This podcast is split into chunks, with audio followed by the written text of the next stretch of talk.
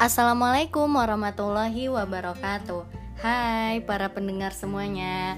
Selamat datang di episode 2 Podentri Buat yang belum tahu Podentri itu apa Jadi Podentri ini singkatan dari podcast anak santri Yaitu sebuah podcast yang memberikan informasi seputar kepondok pesantrenan. Mulai dari cerita pengalaman selama menyantri Kisah inspiratif alumni info masuk pondok, dan masih banyak lagi. Jadi, buat teman-teman semua yang ingin tahu informasi seputar pondok pesantren, kalian bisa banget nih dengerin podcast ini. Nah, sebelum kita ngobrol-ngobrolin tentang pondok pesantren, aku mau ucapin terima kasih dulu nih uh, buat teman-teman yang udah support podcast ini. Baik kalian-kalian yang udah ngasih masukan, uh, untuk pembuatan podcast ini. Kemudian buat teman-teman juga yang udah promosiin podcast ini lewat IG story kalian ataupun yang udah dengerin podcast episode 1 kemarin. Dan terima kasih juga khususnya buat keluarga aku. oh ya, um, episode kali ini kita mau ngobrolin tentang pengalaman kita eh enggak kita mau ngobrolin alasan kenapa sih akhirnya memutuskan untuk masuk pondok pesantren. Tapi aku nggak mau ngobrolin ini sendirian. Makanya di sini aku udah ngajak roommate aku. Hai teman-temannya Nadia. Hai. Teman-temannya aku juga nih. Boleh kenalan dulu dong siapa roommate aku ini? Masa nggak kenal sih? Ya, diraba-raba dong suaranya. Siapa tuh?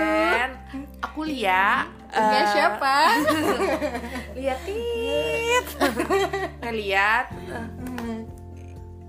asal asal. Oh asal. Asalnya sekarang staynya di Jakarta. Anak jaksel jaksel ya Oke, okay. tapi aslinya dia itu dari luar Jawa. Uh, boleh sebutin pulaunya nggak? Uh, Sumatera. Sumatera, ya ya. Inisial, inisial kota. B. B. B aja. B aja.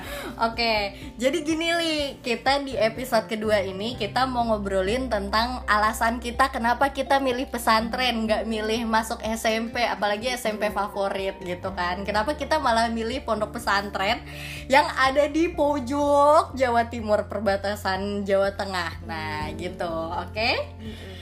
Tapi kita mau prolog dulu nih bentar. Jadi pondok kita ini uh, itu tuh kalau untuk masuk apa pesantren itu ada dua jalur. Bukan dua jalur ya dua kategori. Ada kita kalau masuknya itu setelah lulus SD itu kita bilangnya reguler. Dan itu uh, durasi belajarnya sekitar enam tahun. Terus kalau apa namanya? Oh ya biasanya kita disebutnya Adi anak Adi. Terus kalau apa masuknya itu setelah lulus SMP itu disebutnya intensif. Jadi jenjang belajarnya itu eh, empat uh, tahun gitu. Nah tapi kita berdua ini masuk dari jalur reguler, uh, kategori reguler. Jadi kita enam tahun nih belajar gitu ya. Oke, karena kita masuk pesantren itu setelah lulus SD, yang mana lulus SD itu umur berapa sih? 12 sama 11 ya? Iya ya sekitar segitu ya. Jadi kan kita masih polos-polosnya ya. Iya. Tapi kenapa kita akhirnya memberanikan diri untuk masuk pesantren? Kalau aku pribadi nih kak, hmm. eh aku pribadi nih li. Jadi jadi aku itu dulu masuk pesantren karena lihat dua kakak aku. Dua kakak aku itu udah masuk pesantren duluan. Hmm. Terus habis itu kok kayaknya masuk pesantren itu enak karena masuk pesantren itu tiap bulan dipaketin makanan dan itu skardus skardus kayak Indomie. Bayangin dalamnya sarden Indomie. Terus apalagi sih biasanya di dalam paket tuh? Sosis. Sosis ya. Terus apa kemarin tuh kentang namanya apa? Mustafa. Oh ya Mustafa ya pokoknya karena dipaketin itu yang pertama. Terus habis itu yang kedua karena nggak kena omelan orang tua. Wah. jadi karena dulu agak badung nih pas SD jadi kayak nggak dapet omelan orang tua tuh kayak itu nikmat banget sih. Makanya kayaknya solusi solusinya adalah masuk pesantren. Cuman sebenarnya eh, jujur orang tua tuh sebenarnya nggak maksa sih karena dulu tuh aku dapet dua pilihan mau masuk SMP terus baru SMA-nya dipondokin atau masuk dari SD baru masuk pesantren. Cuman ah udahlah gitu biar cepet-cepet nggak kena omel orang tua akhirnya masuk pesantren. Emang nggak kena omel habis itu. kena omel pas liburan. Karena tidur On- mulu. ya, apa? Omelan online. Omelan online iya iya iya. Kalau kamu sendiri gimana li? Apa alasannya dulu nggak ada yang spesial sih kalau untuk alasannya kayak kamu maksudnya ya kayak ngalir aja Ah. dari orang tua terus ya kakak juga dulu akhir pertama masuk pondok terus kayak ikut cuma sih sebenarnya dulu nggak punya pikiran ya untuk tamat SD langsung mondok iya iya Nah, akhirnya ya udah Tapi kayak kan udah ngelihat kakak masuk pesantren, Iya, nggak Mak. kepikiran itu. Oh, ya makanya aku sih kayak belum nemu titik enaknya di mana Oh, ya iya, iya, gitu. iya, iya, iya. Terus ya udah akhirnya kayak masuk kayak ya dorongan lah ya dari orang tua. Terus ya udah Nggak paksaan kan, dorongan. dorongan ya beda. Iya, Terus ya lama-lama ya oke lah ya namanya sekolah ya kayak gitu gitu. Mm, jalanin aja. Jalanin aja lah ya. Oh, iya, iya, iya, betul, betul, betul. Udah, jadi alasannya karena dorongan orang tua aja. Ya orang tua. Oke oke oke. Cuman akhirnya kan eh, apa namanya mutusin masuk pesantren. Terus habis itu kaget nggak sih pas masuk pesantren ternyata oh gini nih lingkungannya maksudnya beda banget. Terus bisa nggak sih bertahan di pesantren gitu? Pernah nggak kepikiran gimana nih caranya aku beradaptasi di pesantren gitu tanpa orang tua gimana tuh? Ya beda dong, maksudnya itu kita yang masih kecil untuk sosialisasi juga kita Uh-uh. dengan orang yang bener-bener berma- berbagai macam suku adat sifat yang mm-mm. kamu tuh kayak nggak dapet ilmu itu di SD apa di SMP Uh-uh. itu kan sosialisasi yang eh, menurut aku agak susah cuman ya gara-gara mungkin kita satu visi ya untuk sama-sama belajar dan Oke. saling nggak punya kenalan ya akhirnya lama-lama temen di sana menurut aku temennya bener-bener jadi temen banget jadi kayak Mhm. ya dia tahu luar dalam kita jadi kayak ya lebih kayak jadi saudara lama-lama Ah, karena ah. kita eh, nggak cuman temen untuk sebutuhnya karena emang kita butuh terus. Iya iya iya. Mau tidur butuh teman Eh, kamar mandi butuh teman anterin. Badan iya. Iya iya iya iya. Oh iya. Gimana nih cara beradaptasinya? Kan tadi kan eh, teman itu kan pasti selalu bareng harus selalu bareng tuh sama kita gitu tapi adaptasinya sendiri kayak oke kalau temen mungkin kita bisa nih bersosialisasi dengan baik sama teman-teman tapi gimana caranya kita beradaptasi sama makanannya? Makanan dulu deh makanan sama minumannya. Gimana Makanan tuh? ya kalau makanan aku sendiri nggak milih. Jadi kayak oke oh oke lah gitu. Eh, Eh, semua masih- bisa dimakan. masih dimakan. Eh, eh, ya eh. cuman ya itu kayak kalian eh, harus nyediain ekstra topping buat makanan kalian itu. Oke kenapa ya kayak menyamarkan rasa-rasa Iya, yang pernah ada jadi kayak maksudnya kayak kalian ngerasa hambar toh kalau kalian bawa saus kecap apa ya Iya, iya, alat perang buat makan itu kayak ya itu Mustafa tadi atau Eh, eh. sosis kayak menurut aku itu lebih Abon. menggugah selera atau Oke, telur benar. asin abon menurut aku ya udah Hmm, kayak itu malah jadi yang penting kalian makan nasi ya gitu Iya iya iya. Jadi bener nih tipsnya kalau buat uh, teman-teman atau mungkin orang tua yang mau masukin anaknya ke pondok pesantren, biar mereka itu yang penting makan aja dulu. Mau itu bergizi atau enggak, udah kalian kasih ekstra topping yang kata Lia ini. ya. Iya, abon, Abon. Mustafa, biasanya Sambel, sambal, sosis, telur asin. Telur asin, udah sih itu uh, perangnya kita Ah, ya, tapi jangan alat perang kita. eh tapi kalau baru masuk mah umpetin aja. Biar nggak diminta-minta Ah, ya. buat sebulan. Nggak apa-apa kalau buat anak baru ditolerir Oh, pelit oh, itu ditolerir. asal jangan disebutin. Iya iya malah nggak iya bisa dimakan Ah, ah, tapi kalau minumnya sendiri ngerasa beda nggak sih air air minum Air di minum ya? pondok tuh? aku sih ngerasa beda ya kalau pribadi karena Uh-uh. itu air sulingan dan aku Iya. di rumah minumnya air rebusan mungkin gitu Oke. terus kayak ada rasa manis-manisnya gitu Hmm, kayak kayak air lemon mineral apa kayak air kelapa ya Pokoknya menurut Iya. aku kayak kurang ini kurang apa kurang masuk di tenggorokan Oh gitu. Terus gimana tuh cara beradaptasi sama airnya? ya aku pancing sih pertama eh, diselang-seling jadi Hmm. aku nyetok dulu orang tua kayak eh, kayak support air dulu terus Oh akhirnya jadi bawa aqua botol. bawa aqua botol tapi Ah. nggak nggak selamanya dibeliin cuman untuk Ah. pertama-tama terus kalau makan mau nggak mau ya aku coba minum kalau nggak kamu kasih rasa-rasa tuh airnya tapi jangan- Rasa-rasa tuh gimana maksudnya tuh? Rasa yang pernah rasa ada. yang benar. rasa kayak kalian eh, beberapa itu loh minuman serbuk sasetan Oke. kayak itu orang tua juga nggak tahu ya akhirnya mereka Endorse dong. Apa Endorse, tuh namanya? endorse. Nutrisa Nutrisa Inisialnya Nutrisari guys. Pokoknya itu cuma menurut aku Iya, benar, kurang benar, bagus sih benar. karena lebih ke tenggorokan nanti kalian gatal-gatal kalau hampir tiap hari minumnya Hmm, jadi diselingin. Eh, diselingin dilatih aja sih gitu Iya iya iya iya ya. Jadi transisinya itu mungkin kalau buat pertama nggak cocok sama airnya kita minum aqua dulu, tapi atau enggak di mix ya. Di-mix. Jadi setengahnya aqua mineral asli, Terus setengahnya air air keran itu. Atau enggak mix keduanya kita sama rasa-rasa rasa rasa. Iya iya iya benar benar tapi ya benar. nutri ya jangan mari terbatuk Iya iya. Oh gitu. Nutri lebih sehat emang. kan nutri depannya Oh iya iya iya nutrisi. Oke, oke. ayo astagfirullahaladzim. Apa-apa? apa tesi Tesi. Oh iya itu nggak boleh juga. Nggak tesi. boleh. Iya iya iya iya. Oke, itu kalau untuk tadi makanan, minuman. Em, terus jadwal belajar, jadwal beraktivitas. Kan kita tuh dulu tuh harus dari setengah empat pagi, terus habis itu langsung sholat subuh, terus kita tuh dulu capel ada ini nggak sih? Ada muhadasa nggak sih? nggak ada nggak ada ya pagi. oh belajar pagi ya belajar pagi terus habis itu langsung ke kelas dan kelasnya gubuk-gubuk lagi. Terus habis itu ada belajar sore juga terus nanti ada lomba-lomba sampai malam. Nah gimana tuh?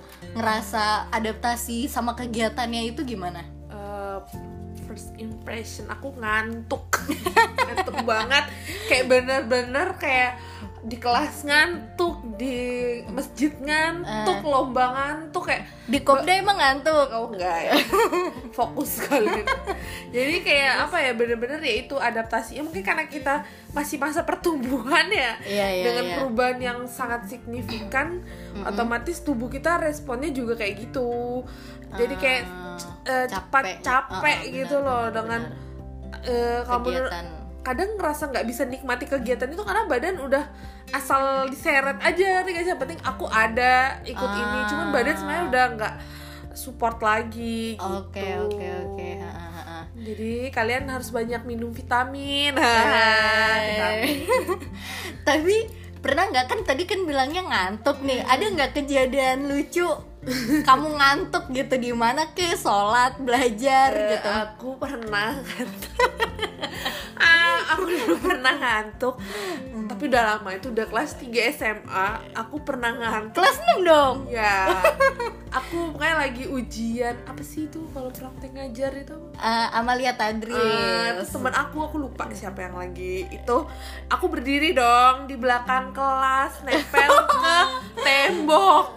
Aku jatuh aku berdiri dan aku jatuh lagi megang Maksudnya pas praktek ngajar di enggak kelas. lagi ngeliatin orang praktek ngajar Oke oke. aku jatuh dong dikit Ah, aku ah, ah, pingsan padahal aku tidur aku jatuh dan dan itu kan lagi eh, maksudnya kayak apa Amalia tadi itu sesuatu yang Adi. gitu ya kalian Ah, nggak ah. boleh main-main apalagi ketawa Oke. jadi aku takut banget orang pada ketawa jadi aku pura-pura sakit jadi seakan-akan aku tuh itu apa pingsan atau apa kayak lemah terus jatuh. Padahal aku ngantuk kayak astaga itu bener-bener kayak oh my god aku bener-bener bisa tidur sambil Berdiri. berdiri. Tapi itu keterusan loh bisa tidur di mana aja.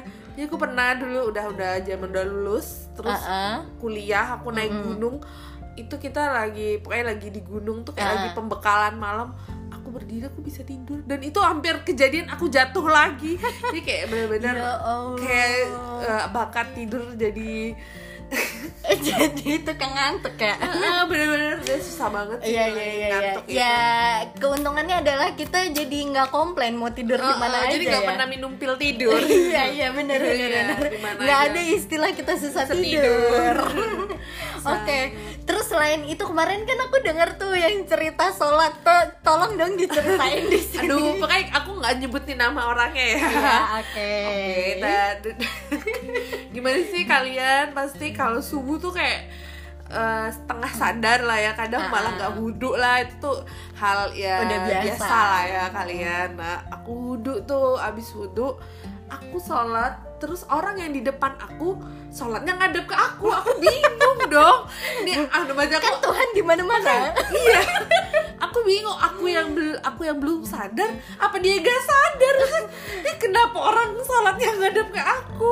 Dan kan gimana sih kamu kalau sholat subuh pada merem-merem? Mungkin orang juga pada nggak sadar tapi posisinya aku wudhu tuh udah jadi aku kayak apa? Kalau telat sholatnya apa namanya? Mas Bu. masbuk. Jadi kan otomatis aku kayak lebih sadar. Iya. Kenapa orang kenapa tapi sholat ngadepnya ke aku?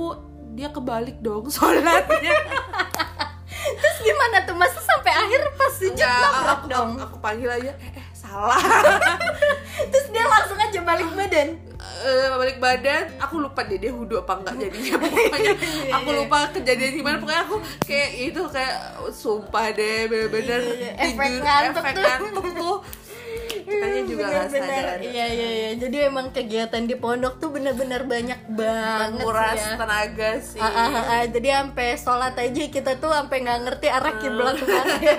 kan Tuhan ada di mana-mana tuh bener banget itu hanya kejadian di pondok Pondok. kita.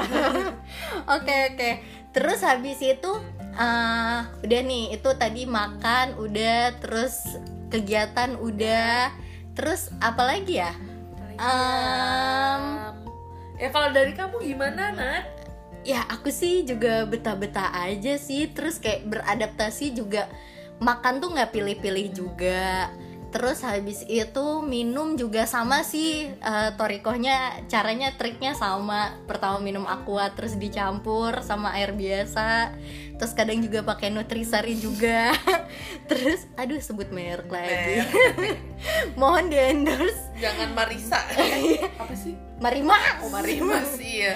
Ya terus habis itu temen juga sosialisasi juga baik-baik aja. Ya paling konflik-konflik dikit Oh ya pernah nih ini sebenarnya yang tadi mau aku tanyain masalah temen Hmm? Jadi pernah nggak sih kepikiran nggak betah karena temen? Hmm, aku sih nggak pernah Nggak Maksudnya- pernah. Weh. Oh, eh. Bergaulnya pinter sekali. Enggak sih ya pernah apa ya kalau apa kayak salah paham sama teman mah pasti ada ya cuman kalau sampai bikin aku nggak betah kayaknya nggak pernah deh maksudnya kayak nggak tahu kepikiran pulang Kepikiran pulang ngerasa nggak dibully pernah, gitu nggak enggak? pernah kalau aku. Oh oke oke gitu. kalau kamu Nat Dulu aku pernah tahu. Jadi gara-gara dulu siang-siang nggak tahu nih ada nggak ada kegiatan aja biasanya kan ada pelajaran sore. Terus habis itu kita tuh habis makan siang tuh tidur siang rata-rata temen kamar. Ternyata pas waktu tidur siang salah satu temen capel aku tuh ngasih minyak kayu putih dong li ke mulut aku. Doer Gimana, dong. ya nggak gitu juga. Maksudnya kan aku jadi ngerasa terbully dong kayak gitu. Ya udah dari situ akhirnya nelpon tuh ke rumah karena aku ngerasa terbully terus aku nggak betah gitu. Cuman kalau dipikir-pikir mau pulang lebih ribet lagi kena omel. Jadi ah ya udah deh aku bertahan aja gitu. Minyak baru minyak kayu putih. Iya baru Minyak minyak kayu lemah banget ya kan dulu masih polos li 12 tahun oke Oke oke oke. Ya jadi mungkin itu sih ya eh, cerita-cerita kita awal-awal masuk pesantren.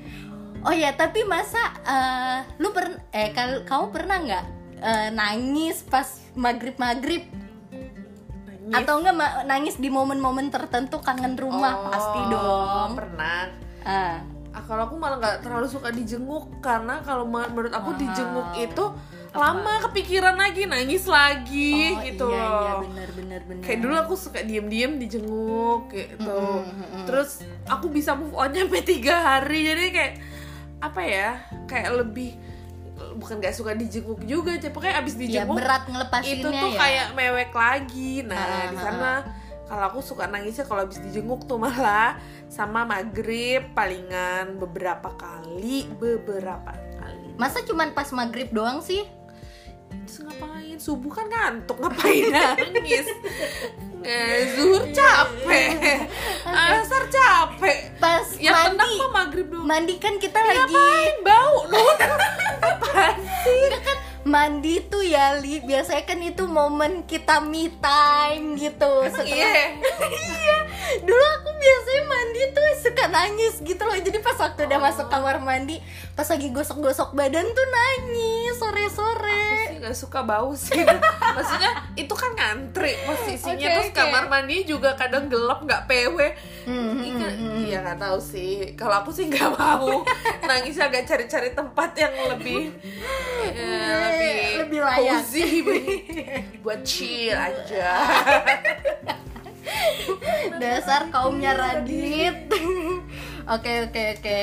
Eh, mungkin itu aja kali ya cerita-cerita kita. Eh, iya bu. Ada cerita lucu nggak pas selama mondok? Awal-awal Ah, adaptasi. cerita lucu. Apa ya? Oh itu. Ah oh nggak lucu sih. Cuman eh, lebih kreatif kali ya oh gitu. trik kreatif Trik beradaptasi kreatif beradaptasi gimana tuh kan gimana kalau ya itu balik lagi ke kamar mandi nih Iya, kalau oke. tadi kan kita ngomongin dia ngomongin kamar mandi dengan nangisnya dia artinya Ah. wah dia bawa perlang- perlengkapan mandi lengkap dong bisa nangis loh di kamar mandi Iya, iya. Nah, Terus? ini udah udah pokoknya udah tahun terakhir kita di pondok oke berarti kelas 6 Heeh, Zulfa Zulfa kalau kamu dengar Zulfa Inayati. Haha. Kenapa dia? Si Zulfa kenapa tuh Li? Zulfa itu kan kalian sering gak sih kalau mandi tuh nggak ada gayung ya kalau di rayon-rayon Iya, iya. anak lama. Nah itu tuh salah satu kendala kita buat mandi. Kadang kamar mandinya ada Cuman gayungnya nggak ada. Otomatis kalian bisa jadi nggak mandi di sana dong. Iya iya. Nah beberapa orang ngakalinnya mandi dengan eh, keranjang sabunnya dia nih Kan Uh-uh. keranjang sabun bolong-bolong ya Jadi Iya. ya kamu ngambil secentong juga Paling cuma seipret-ipret doang dong badan terus Nah itu nggak nggak apa nggak nyaman. Nah Ah. teman saya ini pinter banget, trik banget. Dia bawa kantong plastik dong guys. Terus akhirnya ya kamu kalau pakai plastik kan emang masuk semua. ah tapi kan susah ngebuang airnya ke badan Nah itu gimana itu tuh coba tanya dengan yang bersangkutan ya. itu. Kalau nggak kita praktekin bareng-bareng. Eh, iya iya iya. Kan setidaknya setidaknya atau enggak pakai keranjang plastiknya terus dibalut Uh. eh keranjang mandinya terus dibalut Uh. plastik masa dia nggak gitu sih Nah aku lupa kamu pakai keranjang gak sih? Pokoknya ada plastiknya aku lupa ya. Tapi konfirmasi oke oke ya. Ter- lah taunya dia mandi pakai plastik gimana tuh Ya kan kelihatan sebelahnya, kan pendek. oh iya iya iya iya oke mohon Zulfa klarifikasi Chat DM DM.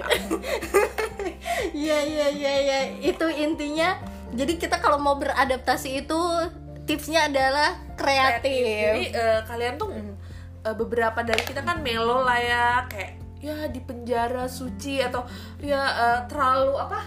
Tertekan. tertekan. Sebenarnya tuh menurut aku banyak hal-hal kreatif yang harus kalian lakukan agar semua itu Jadi baik. menyenangkan Iya, iya, gitu. iya, iya, itu nggak menyiksa kayak harus kita keluarkan apa eh, ekstra dari pikiran-pikiran iya, yang nggak iya, pernah iya. terpikirkan gitu. anti mainstream. Anti mainstream. Ah, ah, ah. Eh tapi dulu aku kalau mandi pakai panci loh. Eh, Jadi kan nggak ingat ya? nggak sih?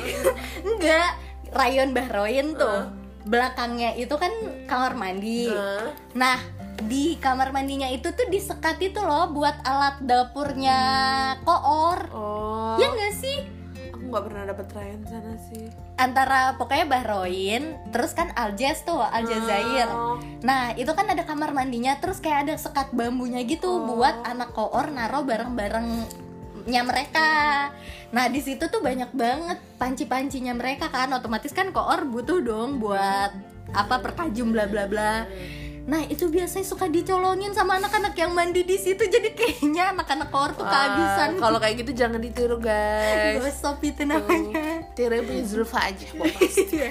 pakai plastik ya teman-teman kalau umpamanya kalau nggak kalian- dilapisin aja plastik doang susah juga ntar iya iya iya. plastiknya itu pakai keranjang ya Iya. keranjang mandi terus dibalut plastik oke benar benar benar Iya ya, jadi mungkin itu cerita kita seputar beradaptasi di pesantren dan gimana akhirnya kita memutuskan untuk masuk pesantren.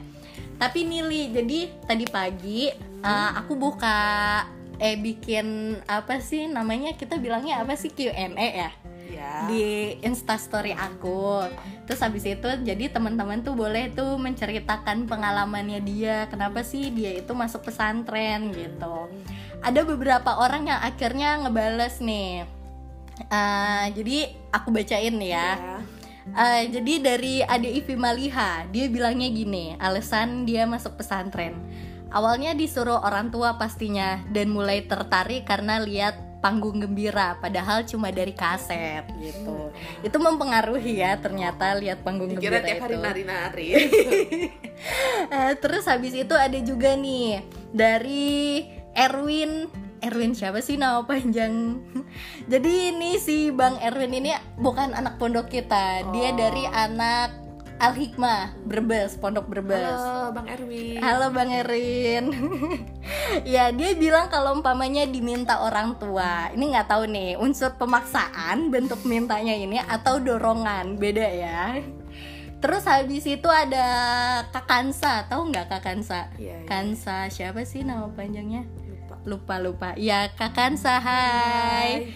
Nah kalau Kakansa ini bilangnya eh, alasannya biar ketemu orang kayak kamu. Weh. Iya, iya, iya. Terus uh, WK WK WK katanya dia.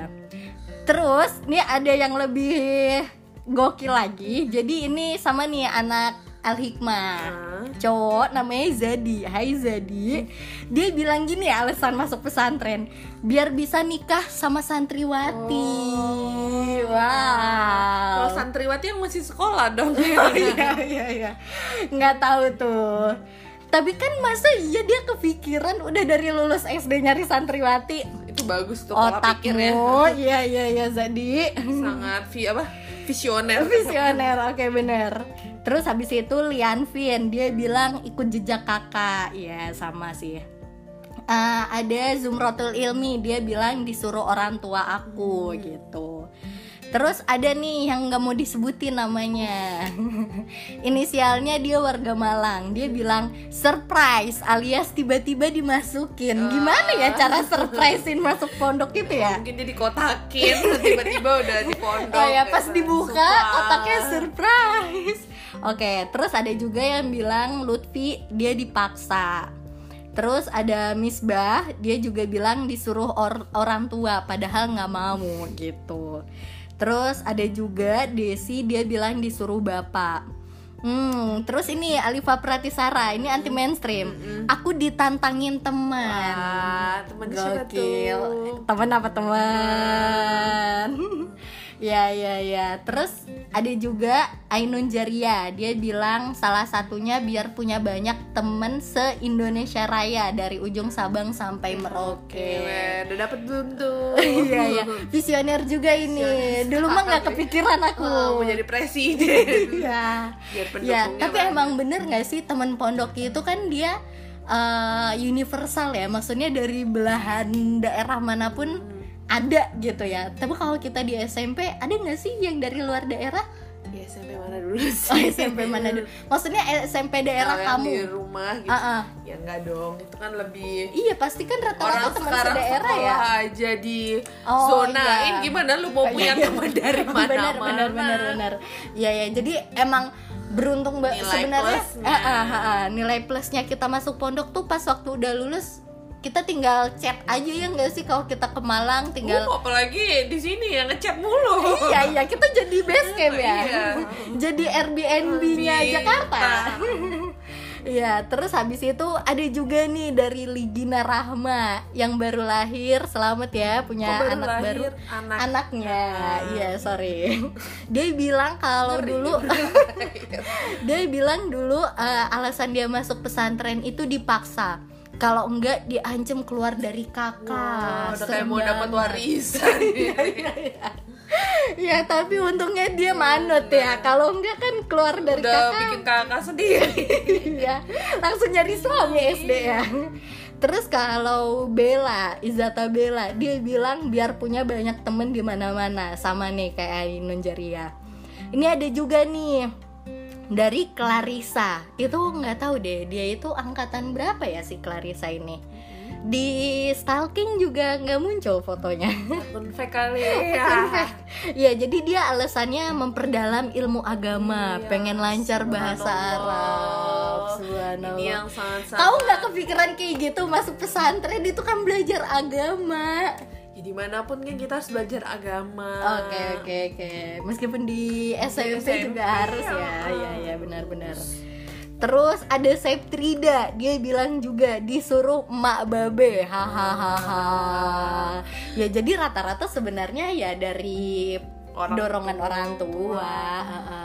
Cuman sebenarnya menurutmu salah nggak sih li masuk pesantren tuh karena paksaan? Hmm, eh, bukan nggak salah sih menurut aku ya Mm-mm. di mana mana orang tua pasti pengen yang terbaik dong Oke, untuk benar. anaknya itu Mm-mm. Salah satu cara mereka eh, Mm-mm. untuk mendorong anak ini ke Iya. tempat yang menurut mereka ya ini bagus buat kamu Iya, iya, iya, iya. karena waktu itu kita masih kecil kita Uh-uh. merasanya itu dipaksa gitu loh Oke oke oke. ya kayak diancam sebenarnya kayak ya itu orang tua pasti tahu karakter kita nih anak kalau nggak diancam ya nggak akan mau jadi Mm, akhirnya dia diancam cuman menurut aku ya orang tua mana sih yang mau anaknya masuk ke tempat yang nggak bagus misalnya Iya, iya, yang iya. lingkungannya nggak bagus Uh-uh, jadi uh-uh. ya itu kayak menurut aku ya bagus aja sih Iya, iya. orang bukan maksa tapi kalau kita jadi orang tua nih ntar kayak juga eh, mau nggak mau dong kita maunya anak kita eh, menurut kita bagus kamu masuk sini Ah. cuman kan anak sema perkembangannya dia di sekolah lingkungannya di sekolah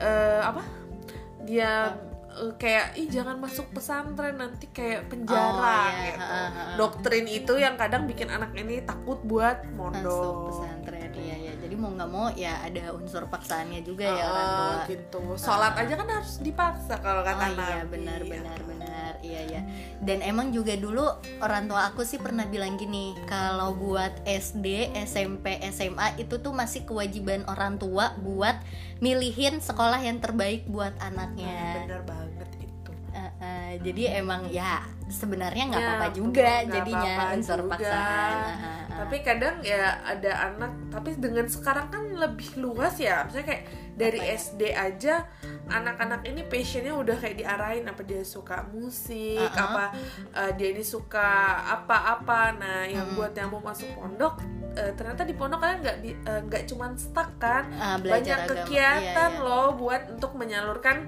eh, hobi-hobi kalian juga Oke, jadi iya, ya iya. jangan nggak takut perlu takut Ah, ah, ah. ngerasa hobinya nggak berkembang itu jangan takut karena di pondok pasti ada ada oke terus punya tipsnya nggak nih Li? Buat bertahan di pesantren kira-kira tips biar anak itu betah di pesantren kira-kira apa menurutmu? Santuy. Santuy oke oke. Eh nggak tahu ya kalau aku tipe yang santuy misalnya ya Take easy take aja. easy aja karena namanya hidup ya kita mau lurus aja kadang yang nggak ada yang ada yang nggak lurus kita pengennya sempurna tapi tetap aja ada cacatnya gitu. Ah, ah, ah. kita pengennya nggak dihukum tapi tetap aja ada hukumannya jadi ya namanya juga hidup kan ya udah kadang ada nggak enak sama enaknya jadi Ah. waktu posisi kamu nggak enak ya udah tunggu aja bakal ada waktu enaknya Iya iya. Jadi intinya pertama take easy aja. Take easy aja Terus yang gitu. kedua ada nggak tips misalkan kayak buat orang tua yang masukin anaknya? Hmm, orang tua ya eh, mungkin lebih ke apa saling mendukung sama anaknya. Jadi eh, saling mendoakan juga. Terus orang tua juga harus ikhlas ngelepas anaknya. Ah benar. Karena gimana pun ya anak ini kan kayak orang tua nitip dong ke pondok gitu. Iya iya. Jadi gimana pun caranya kalian harus percaya eh, apa orang tua harus percaya anaknya akan baik-baik saja dengan peraturan yang pondok buat gitu ah iya jadi iya. kadang kan orang tua "Wah, anaknya kasihan capek makanya gini-gini padahal pondok juga nggak asal-asalan dia udah merancang se iya iya sedemikian mungkin anak ini eh, tetap baik-baik aja Ah, dengan ah. kegiatan seperti ini dan makanya kayak gini benar gitu. benar benar iya iya iya jadi ingat dulu tuh pernah ada cerita waktu aku ngabdi Mm-mm. jadi ustadzah weh Enggak, jadi kan dulu dapat pengabdiannya nih di DLP. Mau nggak mau kan ketemu sama orang tua orang tua dong, wali santri wali santri. Terus ada bapak-bapak nih, mau apa mau difain anaknya. Terus dia tuh ngobrol sama aku, kan aku yang lagi jaga tuh. Terus habis itu dia tuh cerita, eh dia nanya sih, dia nanya kayak, Ustazah gimana sih caranya biar anak tuh bertahan di pondok gitu. Terus karena aku kan masih nggak ngerti ya, karena kan itu kayak orang tua gitu yang tahu solusinya gitu. Kalau kita kan kayak ngejalanin aja ya. Terus habis itu pas akhirnya kepikiran juga tuh sama pertanyaannya itu. Jadi si bapak ini tuh terinspirasi dari Ahmad Fuadi. Makanya dia pengen masukin anaknya tuh ke pondok kita. Sedangkan uh, anak pertamanya nih nggak lolos, Oh. nggak bertahan lama intinya pulang gitu terus habis itu dia punya adik dan adiknya ini satu-satunya yang bisa dipertahanin untuk tetap apa sih mondok sampai lulus gitu. Jadi kayak bapaknya nih berharap banget anaknya tuh bisa lulus gitu. Terus habis itu ternyata anaknya ini nggak naik kelas. Hmm. terus orang tuanya tuh bingung gimana nih ngeyakinin anaknya biar dia tuh tetap bisa bertahan gitu meskipun dia nggak lulus. Akhirnya ya orang tua orang tua aku akhirnya juga bilang kayak gitu sih. Ya ikhlasin dulu orang tuanya. Kalau umpamanya nih anak tuh bawaannya pengen pulang berarti itu ada yang salah nih sama orang tuanya. Entah ibunya atau bapaknya dia mungkin ada yang masih belum ikhlas ngelepasin anaknya. Terus bisa jadi jangan terlalu banyak intervensi ya nggak sih? Terlalu banyak ikut campur kalau ada kan kayak kabar-kabar orang tua sekarang kayak anaknya digeblak dikit langsung ngomong ke ini komisi perlindungan anak. Udah serahin aja lillahi ta'ala aja ya nggak sih? Pondok tuh pasti tahu kok yang terbaik. Yeah. ya pokoknya itulah. Kalian ikhlasin aja terus kalian take easy aja. Terus kalau bisa nih sebelum masuk anak tuh udah dididik untuk nggak manja terus habis itu dia diajarin sosialisasi yang baik gitu.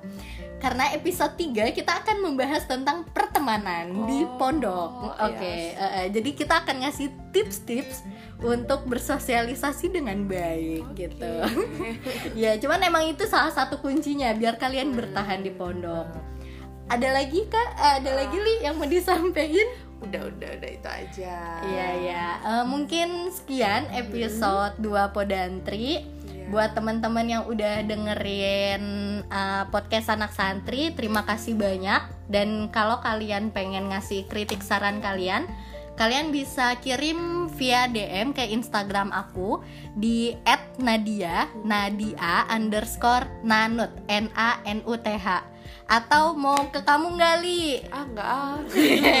Sombong ya sis? Iya iya iya kan bisa promoin apa gitu Oh, ketemu di- jodoh dikunci, gitu. dikunci. oh dikunci di private. Ya udah. Iya. mungkin itu aja ya teman-teman. Ma- mohon maaf kalau ada yang salah-salah